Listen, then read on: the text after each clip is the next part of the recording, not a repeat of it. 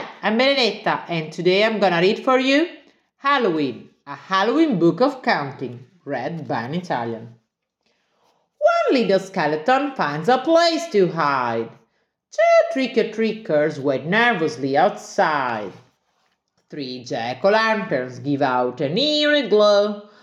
Four toby tots are hopping to and fro. Five family portraits are hanging on the wall. Creaks and one begins to fall. Six dozen bats wear a puzzled frown, trying to work out why the room is upside down.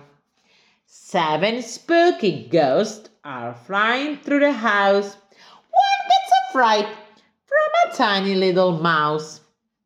Eight hairy spiders are hiding everywhere, waiting to pop out give someone a scare. Non sleepy cats are dozing on the ground.